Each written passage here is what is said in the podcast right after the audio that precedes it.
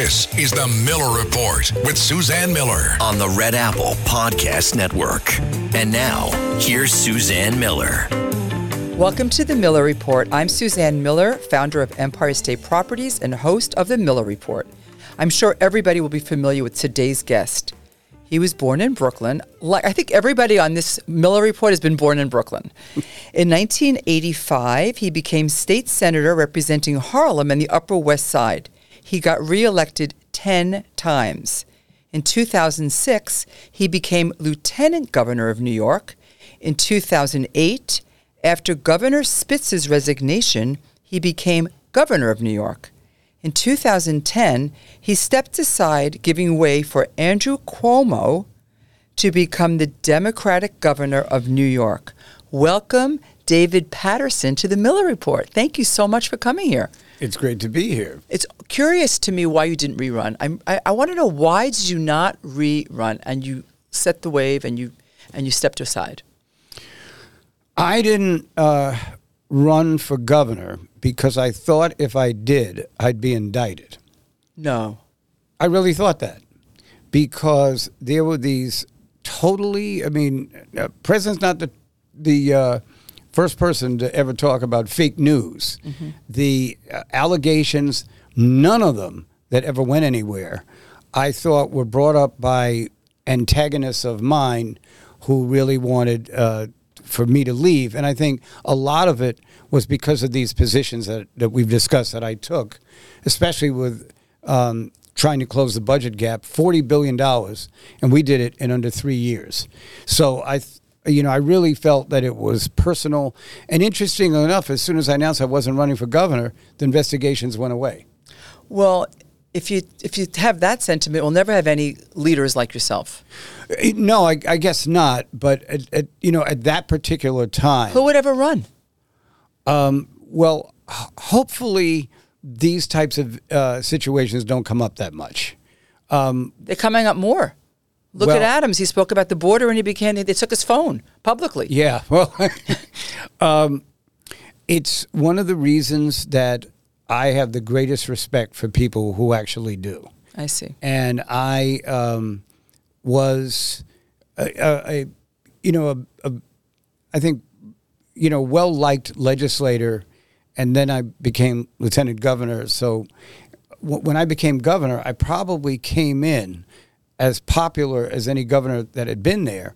But when I started talking about cutting the budget and and raising taxes, I unified Albany. Everybody hated me. Mm-hmm. Now, whenever I'm up there now, they say, you know, you did what you had to do, and those people, but the people who are telling me that now we're part of those people who would, uh, you know, engage in that kind of ridicule. But you have to have a, um, uh, you know, strong inner uh, context to to continue with that kind of, um, uh, you know, assault happening to you every day. And in my case, it was um, getting close to uh, the threat of of uh, you know, a criminal complaint. And at that point, I thought they were capable of doing it, and that's why I um, left the scene. Thank you for sharing that, but I don't think that politicians should be intimidated for doing their job. We'll never have any law and order. So you didn't run. You thought you'd be going to jail. Yeah, I remember uh, the night That's before. Insane. The night before I made that announcement, I went home and I told my wife that, and she, like, we got into a real argument about this. And she was like, How do you know you're going to get indicted? I said, Because it's like you can feel it, like the, the, uh, the, the, the, tension swirling all around you. And, um, and just as I thought, as soon as I announced I wasn't running anymore, uh, all of a sudden um, they called up and said, Well, we'd like to wrap this up. And they uh, uh, basically ended the investigation. So it's full circle because what's happening right now with the bill, with the border and Trump, it's the same thing. So people are really acting out of intimidation rather than what's good for us as a country. Yeah. What you're saying. Well, you know, I think that plenty of times that I didn't allow myself to be intimidated, but uh, when you sort of realize that you're outgunned, as they wrote in The Art of War, you have to retreat to higher ground. And, um, and, and I felt I had to do that. You know, Governor Pataki told me the same thing when he was on the Miller Report. I asked him the same question. And he said, Why I didn't want my family to be attacked. Same thing. So we have to, there, there must be something we could do as citizens to allow our leaders to do their job and not be intimidated, or we'll never have any good leaders. Yeah. And to be fair to Governor Pataki, when he left, he was having a pretty serious illness at that time, which I don't think he discussed publicly.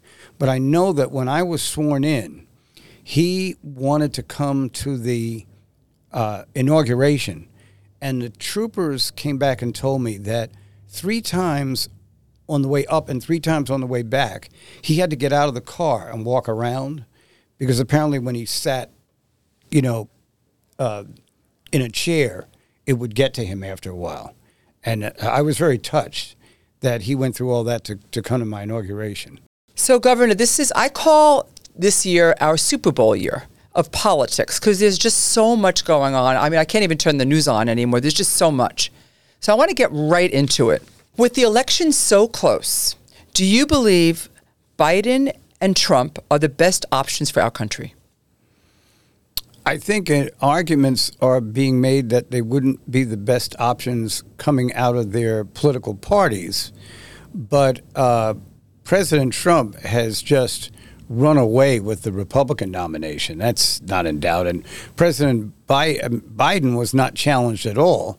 So it looks like we're going to have a rematch of what we saw in 2020. I just hope we don't have a rematch of what went on after the election. Well, that's a very good question. Do you think that we will? Well, I think that uh, there is a great deal of acrimony going back and forth between the parties. You now are starting to see right here in the United States of America something you thought you'd only see in in smaller countries or third world nations, where when you win, the first thing you do is destroy your enemies. Um, you know, either by having them arrested or in you know in some countries they kill them. Well, like Venezuela. Gotten, yeah, like, right, exactly. um, and you don't, you know. I never thought it would get to this point. I mean, I just remember the when um, uh, uh, President Bush left and and Obama uh, beat McCain, the lovely things that McCain said in his concession speech about President Obama, and uh, and so you know that was the way we used to do things in, in this country. But now um, the parties are so they're, they're, driven so far from each other that uh, it becomes this kind of acrimony, and I don't think it's good for the country at all. Do you think President Biden will withdraw before the election? The way he's governing right now, there's no indication to me that he would actually do that. And if he's come this far, I figure he would go all the way and try to win again. Uh, he did say about a month ago that he wasn't sure whether or not he would have run, but now that he's pretty sure that Trump is running, that he is going to run. So that would sort of open the door if for some reason President Trump didn't uh, continue, but he will. So I think it'll be a, a rematch of 2020. Well, let's see. On a state level, what is your assessment of Governor Hochul? Well, Governor Hochul was lieutenant governor and became governor uh, just like me. And she jumped into a real difficult situation because uh, she had to pick a judge for the Court of Appeals, and the legislature really came down hard on the people that she chose, and then the inevitable uh, man that she chose was was voted down, so she had to get a second candidate. Uh, so she had a you know a kind of a rocky start, but she's really done very well uh, considering the fact that she lowered the uh, uh, budget priorities and has really honed in on where she thinks the state needs assistance. And a lot of it has to do with housing, and a lot of it has to do with uh, employment. And so I think she's done an excellent job and has, you know, thwarted off uh, criticism very well. And she managed to stay out of the migrant battle between Mayor Adams and uh, and the White House, and so you know I think she's been very help, helpful. She put aside about um, four billion dollars to help migrants in the state right now, but she never really was uh, blamed or became a target uh, because the uh, White House, while people are coming into the country, really has never put forth any plan for where they're supposed to go. So places like Denver, Chicago, um, New York City, they have borne the brunt of this crisis, and um, it, it's not fair. But Governor Hochul found a way to be helpful and not offensive to them at the same time, which is very, very adroit political thinking. Well, don't do you think it's fair that New York City receives 100% of the migrants rather than spreading them all around to the state? Well, New York City probably doesn't receive 100%, well, but we receive a pretty high percentage um, along with, uh, you know, the, uh, some cities in Texas, obviously Denver, Colorado, and Chicago, Illinois. And it, you know, when you do something like that, first of all, they have companies who actually uh, help to place migrants. They do it a lot uh, overseas. And some of those companies actually got hired to do some of the work here in the United States. And in the areas where they have been able to work, the placements have been a lot easier and a lot less transition for the migrants and also the people who live there than what occurred before. So, you know, I think if they had just stopped for any period of time and thought about how they were going to place people. The situation Mayor Adams had where he got the the people placed, but then if they couldn't find their own housing within 60 days, they had to leave. And some of them had children who were now in school. Uh, see, that's the the byproduct of uh, poor planning, and that wasn't uh, Mayor Adams' fault. That was his attempt to adjust to the fact that the real herd of migrants that came were toward the end of last summer, right before the school year. So I uh, thanks for correcting me that we, the city didn't take in hundred percent, but they took in a large majority, and I, I it felt like hundred. It felt like it feels like hundred percent, but I, I, agree. But it also seems that the city is only pay the state is only paying twenty five percent to the city, and they're taking in way more than twenty five percent migrants. Why are they not paying more to take care of these people for their cost of living and the care? I get the feel. I don't really know the answer to that question, but I get the feeling that the state felt that if they took too many of the immigrants to other parts of the state other than New York City, mm-hmm. that the federal government would just replace them. Mm. So the total number of migrants for the whole state would spiral if the state a kind of um, offered too much assistance. It's a sad commentary on how the government acted in this case, but it's true. I mean, it, you're right. I, I don't understand. Why isn't Schumer insisting the feds pay their part? It's interesting. Uh, maybe it's because it's an election year, and maybe it's because, um, the, uh, you know, people want to be supportive of the idea that people can come to this country when um, uh, you, you, know for a better life and to avoid tyranny and that kind of thing. But no one seems to really be saying it. I don't really understand. Now um, i as you know go on john catsimatidis show every week. I say it all the time. And uh, nothing's happened to me at least not yet I'll keep you a bodyguard. Well, well, it maybe just because this uh, New York's already blue, it's not important. Can that be the reason? I think that it's really just a case of, again, poor planning in the at the outset of this, and then the uh, the cities that have been the biggest targets have complained, and it seemed like that uh, enroll them for more abuse from the federal government. And now it's just one of these situations that's so complicated with so many different people and so many priorities that mm-hmm. um, it, it's just getting worse as time goes on. Just staying with the city for a minute, let's let's focus on the protests that are going on between the mayor and the governor. Don't you think, in respect to the Middle East, all these protests, that the city, the mayor or the governor can do something when these protesters are stopping bridges and the tree lighting and airports? What more could be done? Well, everybody has freedom of speech and everyone has the right to assemble. That's in the Constitution. Mm-hmm. However, you don't have a right to disrupt government function right. or to interfere with, say, the tree lighting, which is a, a done privately and is done with resources. It, it's just like going on someone's private property and um, and you know uh, wrecking whatever it is that, that that people don't like about it. I've been shocked by the amount of protest and who's actually protesting. I think it's appalling. Um, you know, as an African American, uh, the civil rights unit was practi- the civil rights movement was practically financed by Jewish contributors who not only gave money but went to the South, and of course, two famous mm-hmm. uh, New Yorkers uh, who were Jewish were killed in Mississippi in 1964, and uh, you know, there's always been this this great relationship, and then you see people that you wouldn't expect turning on a community that was attacked in, in other words, the, the only way that all these protests can occur is that Hamas attacked Israel.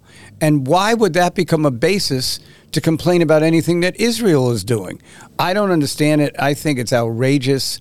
And I believe that the. Uh, in, in some of the places where it happened, the um, governments there were a little caught off guard. They didn't know the pre- protests would be that large, and they didn't know they'd be that violent because they always said they were protesting t- for the uh, way that the Palestinian. Uh, citizens were being treated, but the fact is, the Palestinian uh, uh, Palestinians um, were put in a difficult position when Israel, as they had to, tried to defend themselves. Well, thank you for that. I do recall during the uh, protests of George Floyd, the Jewish community came out in in helping as well. So I'm glad that you pointed that out. But what do you think about Pelosi's accusation that these are uh, protesters are being sent from China and Russia? What do you think of that? Well, I don't know if I agree with it, mm-hmm. but it feels like it. In, in, in, other words, some of the protests have been well funded, mm-hmm. well planned, equipment, uh, you know, and and and structures that made it difficult for the police to stop the protests when they became violent. And so, um, you know, I don't know if Putin actually sent any weapons over, um, Madam Speaker, but certainly I think she was frustrated at the same thing that frustrates me as to why did the protests suddenly become attacks on Israel? If you wanted to protest the fact that the Palestinians were too close to danger, you could do that. But it appeared that the protesters themselves were looking for uh, opportunities to attack, not only verbally, but physically. Well, we're going to see what happens there because I think she might be onto something. Let's move on to congestion pricing for the city. Do you think it should go into effect now? I think that uh, when Mayor Bloomberg f- first approached me about congestion pricing. I thought it was a good idea. He, he had his first press conference. He was introduced by Arnold Schwarzenegger, who had done some of this out in California. And uh, the mayor at the time wanted to come and meet with the state assembly, and the state assembly wouldn't meet with him. So there's been a you know pretty persistent opposition to congestion pricing all through the process, but it did finally pass. And I think right now because of the problems that we had with COVID and now the fear and anxiety that people have over just what seems to be a city that isn't as safe as it had been before, in spite of great efforts by those in government to try to. Uh, make it the contrary, that it's it's going to be a difficult thing to uh, to make work, and it's also going to cost um, a, a, a lot of money to people who who are in uh, going to the central business district and going in and out and in a sense paying fares to to to uh, to come into the city.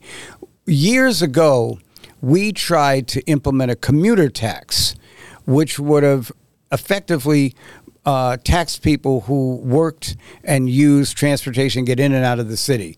It never really came to fruition in the way we had planned it. And so the second time around, I mean, I, I hope it would work. It would bring great revenues into the city and enable us to uh, address a number of projects that haven't been to this point. But I don't know if it can uh, project the same revenues that it would have prior to all of the problems we've had in the past couple of years. Because people don't need to come to New York as much, so you don't think it real. You're not. in You're not in favor of it. The pandemic caught us. You can stay Right. home. You know, it might not be good for you psychologically to be home all the time, but it certainly is less expensive. And so, all of the uh, the activities that come with an individual coming to work five days a week, where they eat lunch, uh, their travel, um, what they might do after work with their friends, all of that has diminished. And so that revenue generation isn't going to be there at least for a while. I read somewhere that um, in the real estate a, uh, industry, that the workers are coming back uh, more than they did before. So maybe we're moving in the right direction.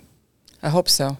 I'm just going to move back to uh, what I found interesting. When you were a state senator and lieutenant governor, you endorsed the idea of non citizens having voting rights.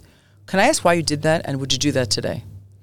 I wouldn't do it today, but at the time I had read, and it turned out to be true, that non citizens were actually voting in um, local elections in 22 states uh, before World War One, and uh, you know then in in World War One, and then also in World War Two, uh, you know the the country was under attack, so the non citizens, many of them were perceived to be possible threats. So the idea that they would be voting uh, would be something that they hadn't earned. They could apply for citizenship, and they can get citizenship. And inevitably, um, I that was a position I took at the time that uh, was not one of my better decisions. Well, thank you for, for saying that. But when I read it, I was thinking, like, how how would anybody keep price on that? How would you be able to figure out the cost? And it's very expensive to figure out who should be eligible, who should not. Where do you draw the line? Well, if that were the case, as it was before World War One, um, they weren't really distinguishing when it came to voting who was a citizen and who wasn't. You just registered where you lived. Got it. So you would not do that today. No. Okay. No, I wouldn't do that today. So currently, there's a bill from the Senate which authorizes financial support for Israel, Ukraine, and the border security. Do you believe this is a good bill? I, I, I think it's a great bill, and I think that um, the Republicans have been pushing this kind of uh, legislation for a while. They insist that border security become a part of it. And now it appears that the White House has acquiesced to their wishes, but President Trump has said that it's a bad bill. Why? And I really don't understand what he's saying. In other words, he's not really saying anything substantive. He just says, I think that no bill is better than a bad bill. I think what he really is saying is, I want to be the one to pass the bill. But if it's the emergency that he's been saying that it was for the last three and a half years, you would think that rather than thinking about himself, he'd think about the best uh, for the country. Many of these states still having large numbers of immigrants coming into the state. The state of Texas now pushing back by putting up barbed wire in the way. And when the federal government told them to take it down, Right. they told the government what they could do with the barbed wire themselves. And so it's my view that uh, this would be a very good bill to pass. There seems to be a compromise in that uh, President Biden has significantly relaxed his point of view based on uh, the, the outrageous numbers of migrants now and the inability of the governments to to uh, uh, to, to service all of them. in the end, everything comes down to economics. Follow the money. Follow the money. And you know, what was interesting is some of the great civil rights victories. While they were great as civil rights victories, they also um, solved the problem that a lot of these governments had, where they had to support two different school districts. They had to support, uh, you know, uh, busing, which would be half white and half black, and inevitably, uh, their economies um, soared after integration.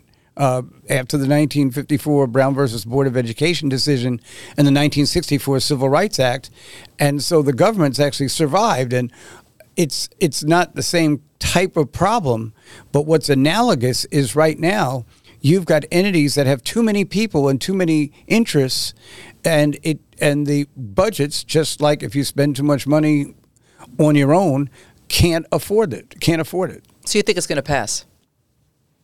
Well, it's not clear because President Trump has a very strong influence on the Republican Party. He's still not. He's just a citizen at the moment. He's just a citizen, but he has this capacity to uh, get a very large percentage of the population to uh, to listen to him, and he is exercising it in this particular case. But it almost contradicts, as I said before, What's good for the what he'd country. been saying up to now, which is that they don't do anything about the border. So now they're good doing something about the border, but he wants to do it, so he um, kills it off and um, uh, you know would probably hand them back the same bill next uh, January if he wins. We'll see. So let's move on to real estate. What is, I mean, every city needs infrastructure. You need police, you need teachers, you need sanitation. And right now, it's very difficult. There's no permits being built. There's like nothing going on for the next year. People, developers don't want to build. What is your solution to, I don't call it affordable housing, I call it middle income housing. What is your solution to this? It's really getting squeezed out by the um, the the housing that goes for people who can't afford housing at all, the shelters and and and those entities, and then the uh, as we have in New York City, a lot of housing for people who are middle class and upper middle class and actually quite wealthy, and that construction, as you just pointed out, has diminished to a certain degree at a time when we would probably really need this with the number of occupants in the jurisdiction rising. And, uh, and you know, this, it, particularly in New York, goes back to, uh, you know, when the country was first formed itself, uh, each uh, uh, each of the cities probably commanded the same amount of economic development. So, for instance, in the 1820 census, which is the first one they ever did, th- um, uh, New York, which was 3% of the population, did 3% of the business. Philadelphia, 2%. Charlotte, North Carolina, 1% of the economic development. But New York started using its its natural resources to get ahead of everyone else. So uh, by 1840, all those numbers had changed largely because of the building of the Erie Lackawanna Railroad and the establishment of the Erie Canal. New York realized that we are an hour and a half uh, less shipping time to Europe than any of the other eastern seaboard states. And so New York, by the 1840 census, now had uh, 13% of the population and was doing 48% of the economic development in the whole country. And uh, that's how we got to this st- status. And we've basically maintained it with some dips. You know, in the 70s, there was a dip. There was um, a recession in 1991 that did it, and obviously one in 2008, which really did a number on the real estate community here. But I don't see any reason why, if we all didn't. Um, follow the edict of our ancestors, start building again, and we'll reap the results. Thanks for the history of New York. But do you think it should be the federal government that builds? Do you think it should be private? And if it's private, don't you think the government should be giving them incentives? like well, I think uh, as, after all the migrants the federal government sent in there, here, they should bill, but I doubt that they will. But I do think that um, incentivizing through the tax law is a great way to spear uh, development, and also the partnership sometimes between major developments and um, and other development. Are you sure you're a Democrat? Yeah. Um, last I checked.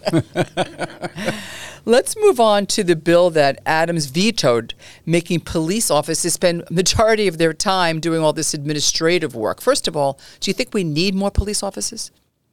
Well, we need more police officers because the crime rate rose, but we especially need more police officers because of the officers who are leaving right after their 20th year. In other words, they do their 20 years, Right. they have a pension, and they're out. Most police officers didn't want to do that. They continued to work, Right. some of them 30, 40 years before they left. They're leaving even sooner. Now, the um, the legislation that passed is going to make it difficult if the police have to document every time they uh, talk to citizens. So someone asks them for directions, they not only have to now will tell the um, citizen, uh, you know, w- uh, what direction to go in, but then they have to write it up. Seems a bit much. I think the reason that there was such controversy about this bill was the study that they did before the bill was actually passed that 97% of the people who were stopped were black and Hispanic. Now, whichever way these uh, council members voted on the bill, that's a situation that needs to be addressed because there may be an unintentional bias, but there's some kind of um, feeling that the police officers have that they need to change because in the number of stops that were made, there were very few arrests for anything. So I think that's the reason why it became such a controversial issue. And um, I got stopped myself by a police officer six weeks after I came out from being governor. Well, did you get arrested? Uh, no, um, b- What did you get stopped for? I got stopped because I ran up the steps coming out of the subway.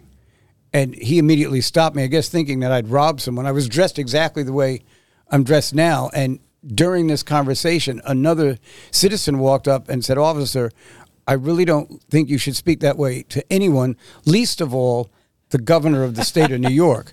Then, as I'm walking away, the officer asked me to come back. He said, "Uh, Were you really the governor? And I said, Yes. He said, Would you take a picture with me?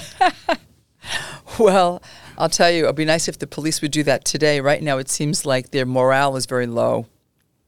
Speaking of um, of the bills this week, it's just been a big thing for the police. What about this solitary confinement that's been vetoed as well? Like, it just what about that?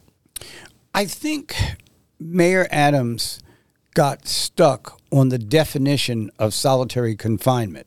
It's an international def- definition that came from the UN, and it had to do with separating someone for long periods of time, at some points not feeding them. I mean, in other words, really um, exacting retribution on someone who's not following the rules as it is has been in the police department, they sometimes separate people if they got into a fight or something like that. And what the um, city council members wanted to do was to stop that. And um, Mayor Adams feels that that would um, impinge upon the safety of people in the correctional facilities and also the cor- corrections officers and the police officers who um, you know are in those facilities uh, off and on at the same time.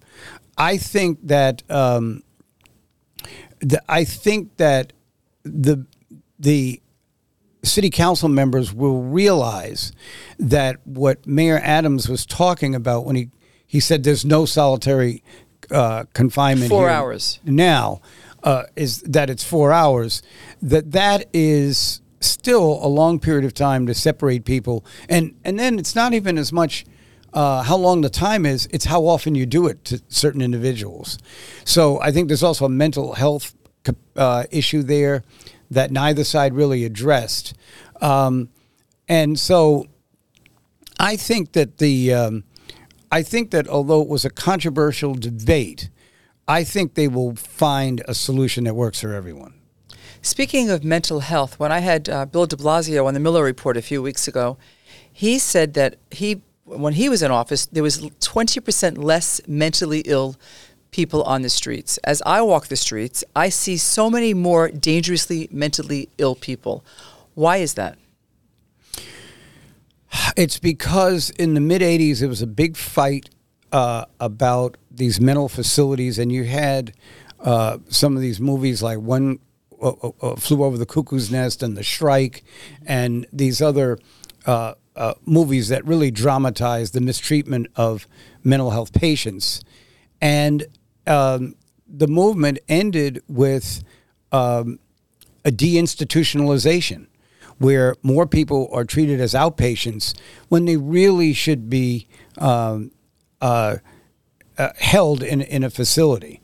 And uh, at the time, I was working on those types of issues of when you actually have the right to keep someone in a mental institution when I worked for the Queens DA's office. And so what's happened over uh, the period of decades is more and more people are not being housed, they're just being treated. And then they don't come to the appointments, and there isn't significant, you know, it's not like you can put a warrant out when there's a criminal issue, it's a mental health issue, and you don't want to do that. The best way not to is to not allow some people to be out in the first place based on their conduct and what uh, the professionals uh, diagnose in their behavior. So, you know, I think it's a it's an issue that could get cleaned up more quickly than you would think if people in that authority would commit themselves to that and recognize the mistake that we all made nearly 40 years ago when we started this deinstitutionalization process. It sounds like Mayor Adams has a very tall order to with the, with the city. What is your assessment of him? I think that he has um, been under greater stressful situations as mayor than any other time. Even after September 11th, there was a great deal of help that we got from the federal government. And we were uh, united. Uh, and, and, and, and we were united at, at, at that time, and people really worked together. But in the situation that, where it is now, I mean, you send 160,000 immigrants to a city and then get upset when the mayor complains about it. So he's got that stress. They removed him from the president's reelection campaign committee because he complained about the migrants. Mm-hmm. It's like he can't get a break. And then he had, you know, had a situation with where he's trying to really restore crime fighting mm-hmm. to the city, which would, you know, seem to be not happening in the administration before his. And he comes up against the city council who theoretically are making the police officers' jobs more difficult or it's going to take them more time. And that by itself is as if you reduced the number of people on the force. So I would think for all of these issues that have come up in about two years that weren't there before he got there, I'm surprised that he's still walking around and breathing and speaking clearly because it, it, it, uh, it takes a lot to be the center of attention and the one who everybody blames uh, when something goes wrong.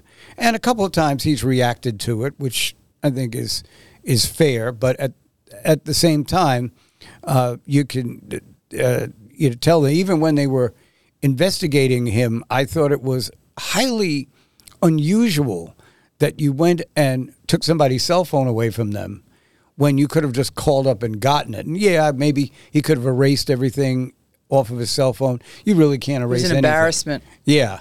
Do you think he's going to finish his term? Oh, I'm sure he's going to finish his term, and I'm sure he's going to run for reelection. Mm-hmm. And um, at that time, uh, because of the uh, anxiety and stress that he's under, there are people who are openly making it clear that they might t- try to take a run at mayor themselves. Like who? Uh, like Scott Stringer, the former controller. He's actually already said it. What about Andrew Cuomo? I don't think Andrew Cuomo wants to be mayor of New York City. And I don't think he would ever want to run against Mayor Adams. I think Andrew Cuomo, you know, um, I had lunch with him recently, and what I got from that lunch is he really wants to be back in as governor. Like he misses being governor. He doesn't like Can't go from way- governor to mayor, right? Yeah, uh, uh, no one has done that yet, and uh, and no one's ever gone from mayor to governor either, Right. which is kind of interesting. But he, um, I, I, I don't think he that's the office he'd want to run for.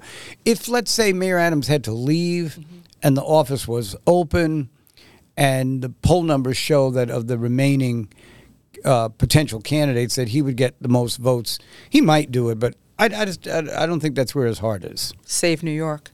So, Governor, what about you? Would you consider running for office again? I'm with Andrew. You're with Andrew. No, I'm with Andrew. If I, if I ever ran for anything else, it would be governor. It's, it's a. I just thought it was a great job. You go around the state and you see so many people that have different problems, but they are um, great people and they try to do the best they can. And it was really, uh, you know, an honor to to serve the people of the of the state of New York, and it was fantastic. Um, just some of the things that went on while. Uh, uh, you know, while I was governor, and and you know, I had an hour to prepare for becoming governor, and uh, I thought that I used the hour well. You have a very good reputation. If you were governor, other than you sat in that chair again today, and this is, I always ask all my guests as the last question. This, this is because a lot of people are listening. I think we're up to nine hundred thousand viewers. Other than security, what do you think the two things would be most important items to keep the real estate values strong and deter more people from leaving the city? Well, I think the way to deter people from leaving the city is to diminish the amount of resources that they themselves have to give to the government in, in taxes. Now, that's not always possible. And of course, uh, when I was governor, we had the highest escalation of a budget deficit in one year that was ever experienced by any state in the United States ever. And you know, I just happened to be the person who came along and happened to be governor at the time. And we did have to cut a lot of services, and we got uh, ridiculed for it. In fact, um, the Hospital Workers Union did a commercial where they had a blind person complaining to me about how I'm treating other blind people. It wasn't other blind people, it was everyone in the state. But we got out of the financial crisis. Governor Cuomo closed it out in the first few months of 2011. And we were the first state out because we were the first state that addressed it. I think that same type of uh, government theory will keep people in in the uh, in in the city and also in the other regions of the state. What will not keep them there, and why uh, upstate has lost a huge amount of population, is that they don't have the economic development up there that they once did. So, you know, you had IBM and Rochester and, and all these other great companies were in New York State and they left. And now in the cities, find you find people following them. The only way to do it is why are they going to these other states? Money. Well, money. Um, they don't have to pay the same amount in taxes. And I'll tell you something that's happening in the city right now that's really needs to be addressed. The companies we have in the city are losing contracts to out of state companies because the encumbrances that have been put on those companies by the New York City Council and the New York State Legislature have put them in a position where they are in uh, uh, really unable to compete for their own bids. So, for instance, in New York City, we have a fifteen uh, dollar fifty cent minimum wage. In Pennsylvania, their minimum wage is seven dollars and twenty five cents. So the Pennsylvania companies can can put in lower bids than the New York City companies, and that's going to be the next problem when the companies start leaving. Well, we do need the companies in New York. I wish we had Amazon here. We lost 75,000 jobs. And um, on that note, I want to thank you for coming on the Miller Report. You've been fantastic. And maybe you will run again. I'll vote for you. There's Thank one you. more vote than I thought I had. Thank you again. Thank you for tuning into the Miller Report. Please download and subscribe wherever you get your podcasts. You know how to book flights and hotels. All you're missing is a tool to plan the travel experiences you'll have once you arrive. That's why you need Viator. Book guided tours, activities, excursions, and more in one place to make your trip truly unforgettable. Viator has over 300,000 travel experiences to choose from. Everything from simple tours to extreme adventures and all the niche, interesting stuff in between. So you can plan something that everyone you're traveling with will enjoy. Real traveler reviews give the inside scoop from people who've already been on the experiences you're considering. So you can plan with confidence. Free cancellation helps you plan for the unexpected. And 24 7 customer support means you can travel worry free. Download the Viator app now and use code Viator10 for 10% off your first booking in the app. Find travel experiences for you. Do more with Viator.